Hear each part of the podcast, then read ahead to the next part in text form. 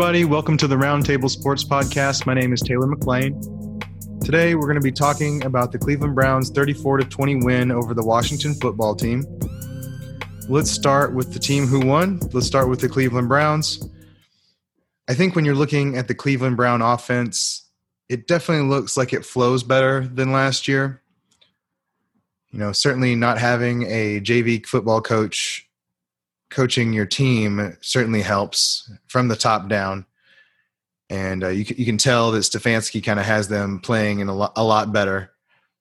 A big part of that is that they have really improved the offensive line. The moves they made, bringing in J.C. Tretter and Wyatt Teller, bringing in Conklin and drafting Jedrick Wills have really paid off. Throw in health from Joel Bitonio, and you've got a solid line there. And that is truly the foundation of this team, the way they're playing. They've showed us a couple of weeks in a row that when they're capable of running the ball and doing what they want to do on offense, they are capable of sustaining drives and they are capable of scoring points. So, big points to the Cleveland Brown staff for bringing in this offensive line. Certainly, I think this team would be in trouble without it.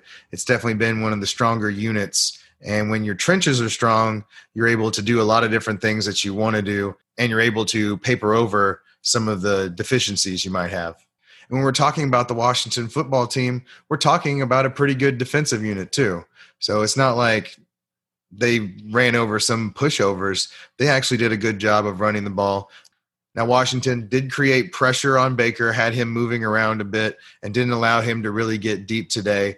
They also did a good job of getting in the backfield and disrupting runs too. It's just that once Nick Chubb got going down the tracks, it was tough. It was tough to stop that train. And once Chase Young went out, it was a lot easier to block the defense as well in the pass blocking scenarios. You know, they dedicated a couple of guys to Chase Young a couple of times in the first half when he was playing, and then when he was out, it really hurt them as far as you know. They were able to spread out the coverage, and they weren't able to get to the quarterback as easily. So I don't really put the loss on the Washington defense either. They played pretty well. It's just once they got once the offense couldn't sustain drives for them, and once they were on the field enough, they'd had enough Nick Chubb and enough of the power running game of the Cleveland Browns. Because that's the other thing about this line is they were running a power running game when Nick Chubb was in there. They were they were pulling, they were wearing people out, they were making holes, and I really like. I was really encouraged. It's not just that they have better names is that it actually looks a lot better. They're moving, they're able to move a lot better than last year. And when they're able to pass block a lot better too, not exactly their strongest part of their game, but but still Baker's absolutely been given time. It's just that this defense has solid pieces and we're able to get after him a bit. And it showed in Baker's performance.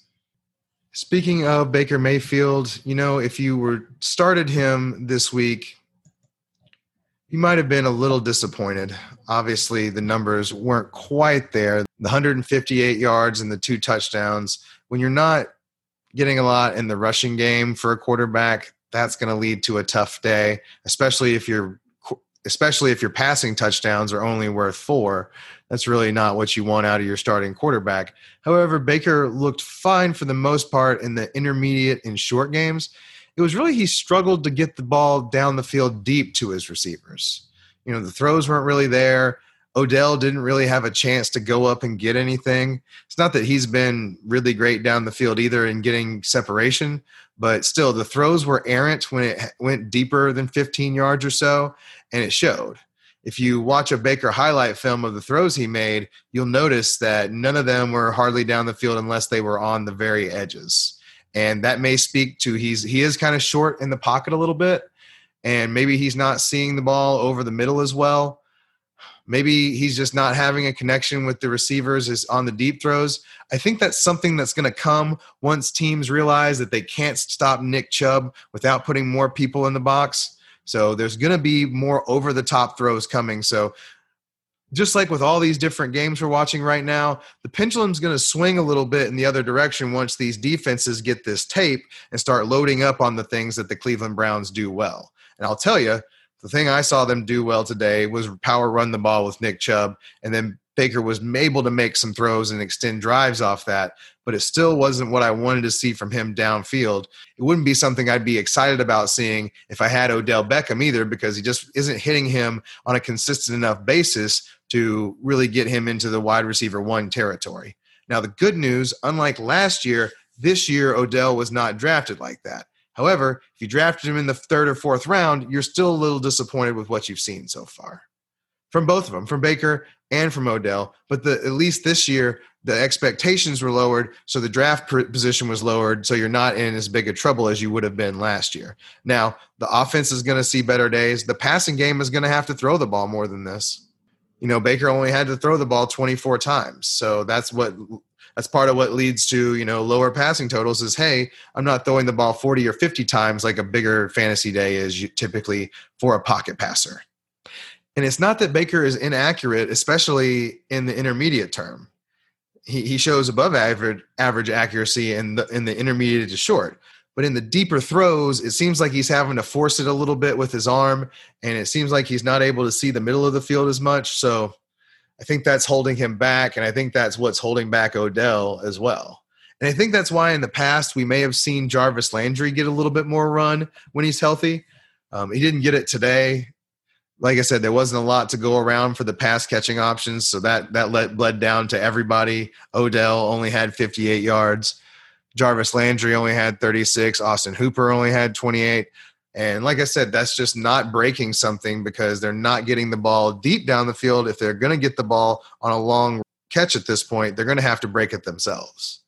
And uh, Odell, that's not his strong suit. He's good at running away from people. He's good at getting separation, and he's good at catching the ball at the high point and using his catch radius to make good catches. He's just not getting catchable balls in the deep game right now.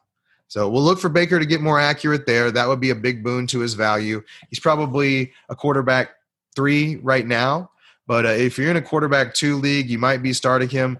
You're probably going to have better days than this. There are probably going to be days where they're not going to be up like this and able to run the ball as well as they did today. Although that is something I think is sustainable for a good deal.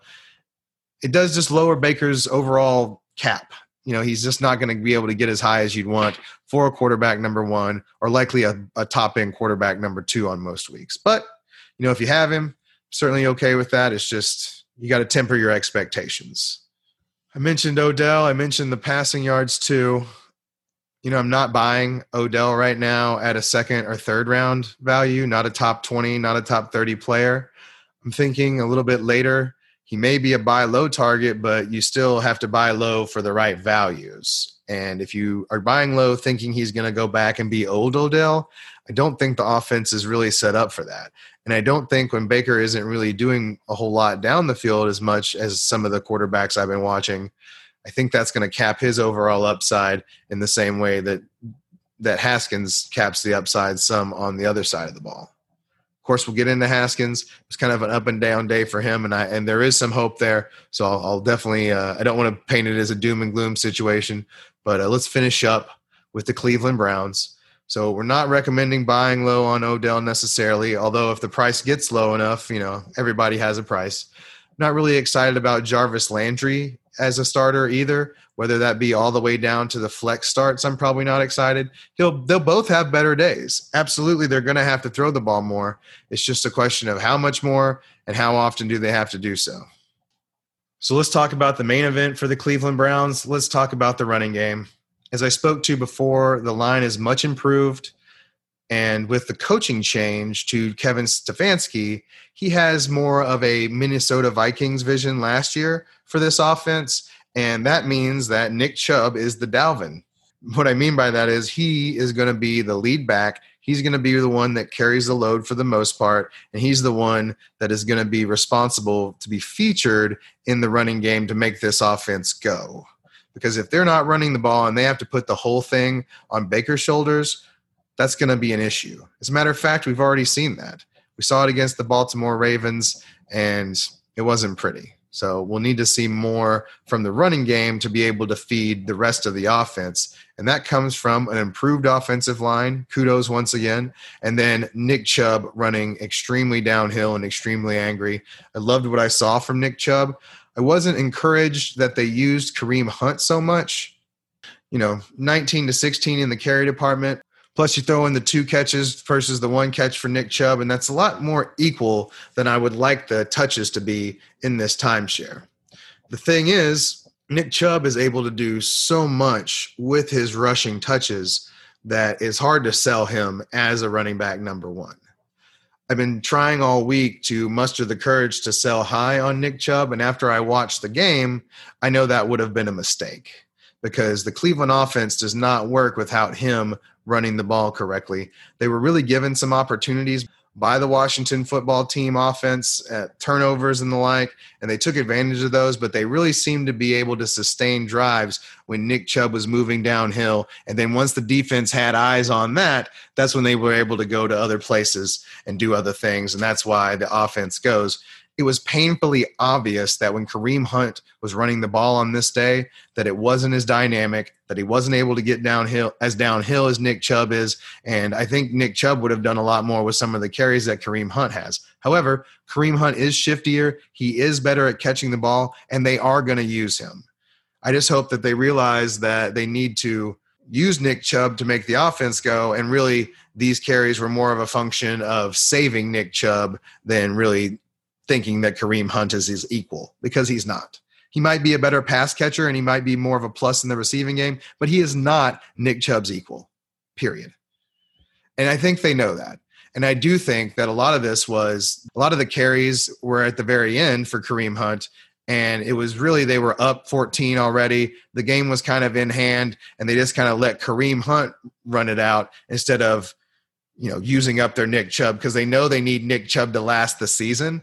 Otherwise, they they know that they're in trouble because they're going to re- lean on the running game heavily. They need to. They've got the line to do so if everybody stays healthy, and I hope they keep it up because I don't think I'd sell Nick Chubb. I think I'm buying. It's just you, it's hard to buy him after an opportunity like this, the score the two touchdowns and the like. So you're probably just holding, but still way on board with Nick Chubb. I don't think that he's hit his ceiling yet either, because if Kareem Hunt were to go down and he is getting enough touches where he's vulnerable to that, then Nick Chubb would automatically vault into a top five running back. Because if he gets all the goal line carries, if he gets more opportunities in the passing game, look out because he's going to be a monster. So clearly, uh, I'm running on the Nick Chubb train here. Let's move over to the other side of the ball. Let's talk about the Washington football team you know, Washington made some moves on the line this year too, and they haven't worked out quite as well.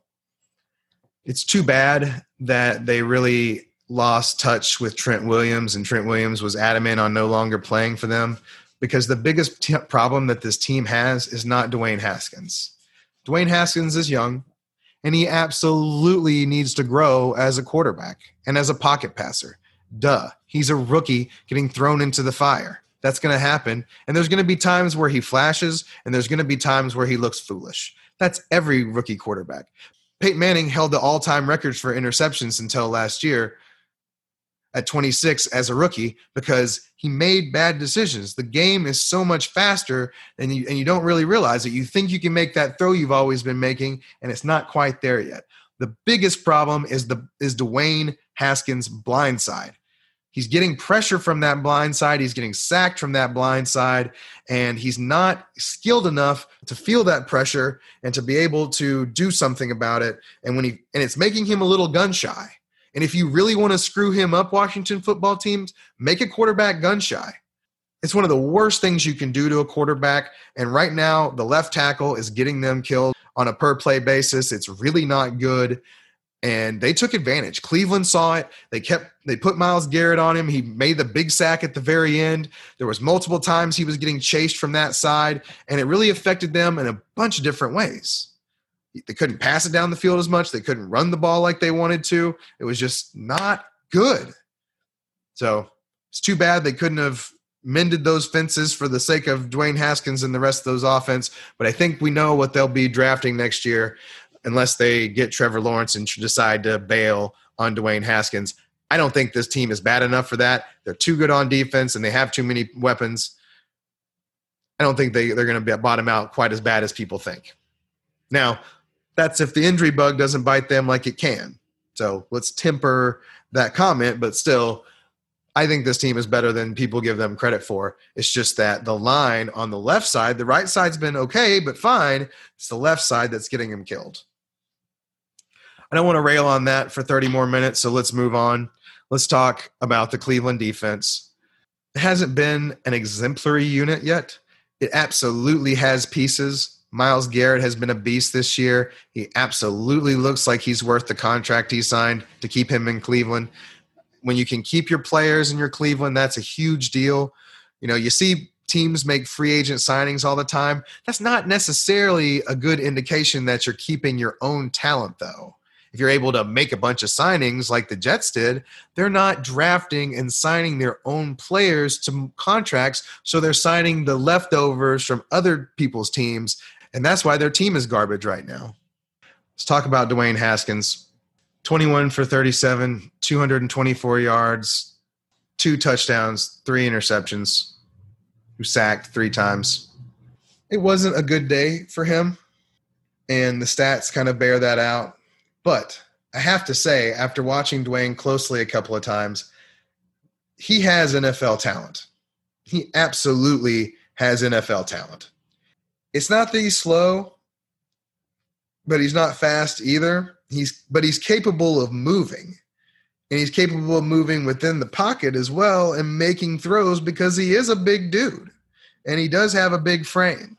So i think there's stuff to work with with this guy they just got to keep him upright. They got to have better weapons. Just the whole nine yards. They need be- they need better. And they know they're in a rebuild so they need to know themselves and they need to protect this guy because he actually does have something. It's just he's young and he doesn't have the experience yet to really take advantage of the things that they're giving him.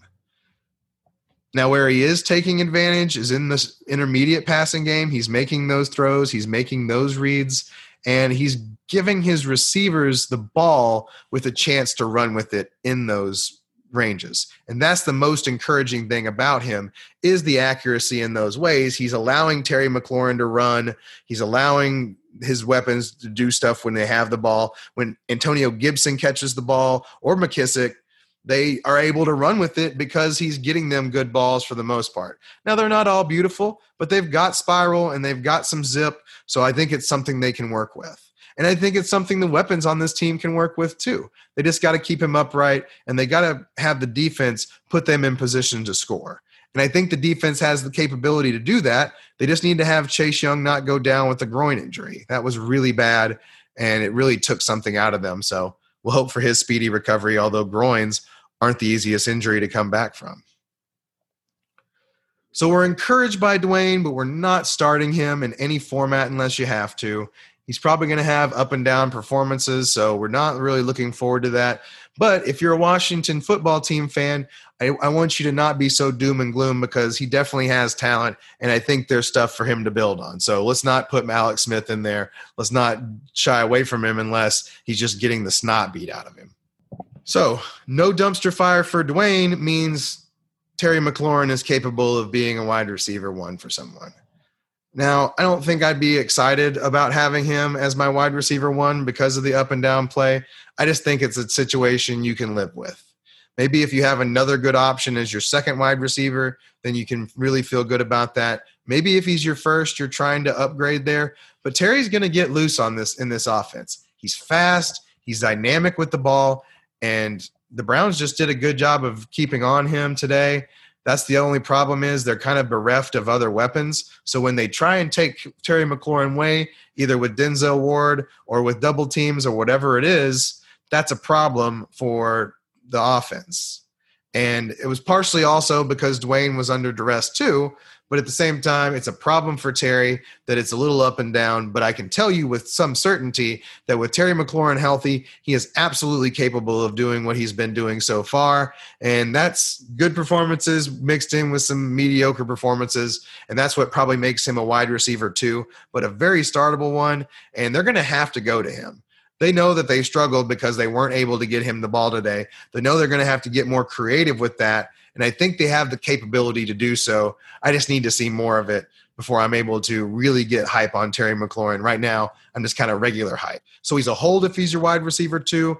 Maybe I'm not going and running and trying to get after him, but if he's in a trade, I'm not shying away from him either because he actually has something. But he's the only one in the passing game I'm excited about. Absolutely the only one I'm excited about. And if he leaves, there's nobody stepping up for that. I don't care if John Dontrelle Inman scored two touchdowns. He may get in a super deep league. Okay, fine. But as your flex, you're in trouble. I don't like that at all. If they have a worse day in the passing game than this, if they play a tougher defense in Cleveland, because Cleveland is just kind of middle of the road to above the middle of the road, then there could be trouble here.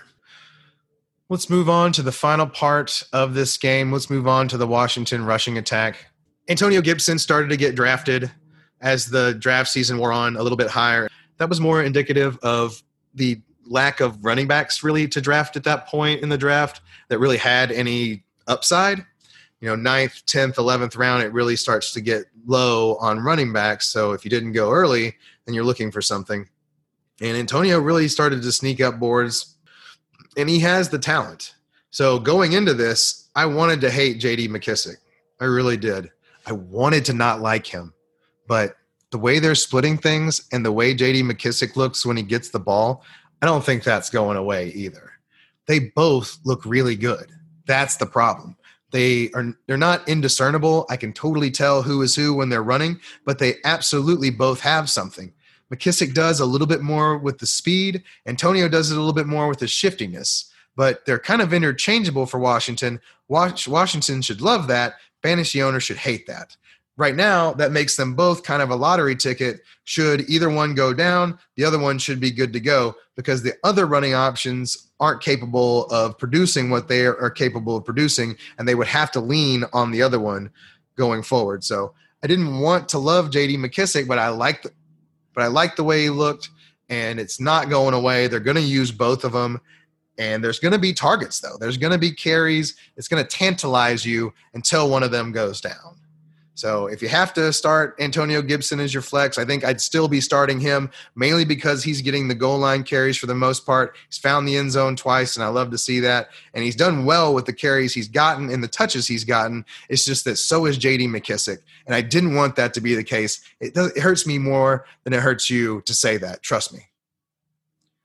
So lottery tickets for those two. We'll look for more production and see if they decide to lean one way or another more heavily. But right now, it's a pretty even split. So we'll see what they can do with that. And we'll just hope for more if you drafted Antonio Gibson and then look for JD McKissic should something happen to Gibson. Well, that's all I've got for this game, guys. It was a fun game to watch. I look forward to seeing more from these teams. I always worry about these type of teams that they might be a dumpster fire by the end of the year and that I won't enjoy watching them. But with health, everybody healthy right now and with the way they're both looking, I'm excited to see them again and I'm excited to talk to y'all again. Comment, review, subscribe, listen. Let me know what I can do to help y'all win your league. Have a great day.